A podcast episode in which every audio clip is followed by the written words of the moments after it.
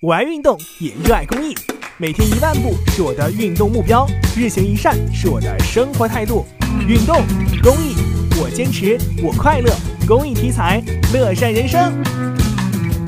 记者在郑州工程技术学院英才校区考点看到，工作人员排成十组通道，现场采集考生本人头像，并将报名时网上上传的照片进行电脑对比，检验过程十分严格。即将毕业的大学生陈晨告诉记者，学校很多跟他一样的考生都带着背水一战的心态参加今年的考试。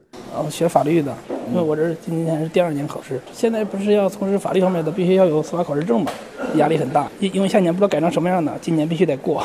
与小陈有同样想法的考生不在少数，在事业机关工作的龚女士同样说，今年考试也是自己难得的机会。我在事业单位。为什么想今年参加司法考试？因为今年是最后一年嘛，然后之前考过都是差一分，听说那个明年不是改革了嘛，也许会更容易，也许会更难，然后想还是不要留这个遗憾。在某企业担任管理职务的黄先生说，改革以后的司法考试会对报考门槛进行限制，自己想在最后搏一搏，想尽可能的尝试一下自己吧，因为这是国家司法改革，司法考试最后一次允许所有人员可可以考试的。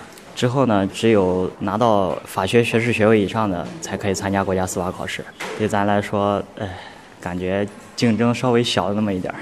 郑州市司法局国家司法考试处处长董连平介绍，从明年起，历经十六年的司法考试将改为国家统一法律职业资格考试。考生比较担心的报考门槛是否影响工作岗位等问题。司法部将会陆续公示相关信息。就是刚刚在人大召开常委会上，已经通过了《法官法》《检察官法》的一个修改意见。具体的，比方说哪些人能当法官，哪些人不能法当法官，或者是哪些人能参加司法考试，在这个修改的这个方案上都会具体体现。但是具体的实施办法，呃，就是入门的条件，这个具体的实施办法还要等到明年司法部具体制定。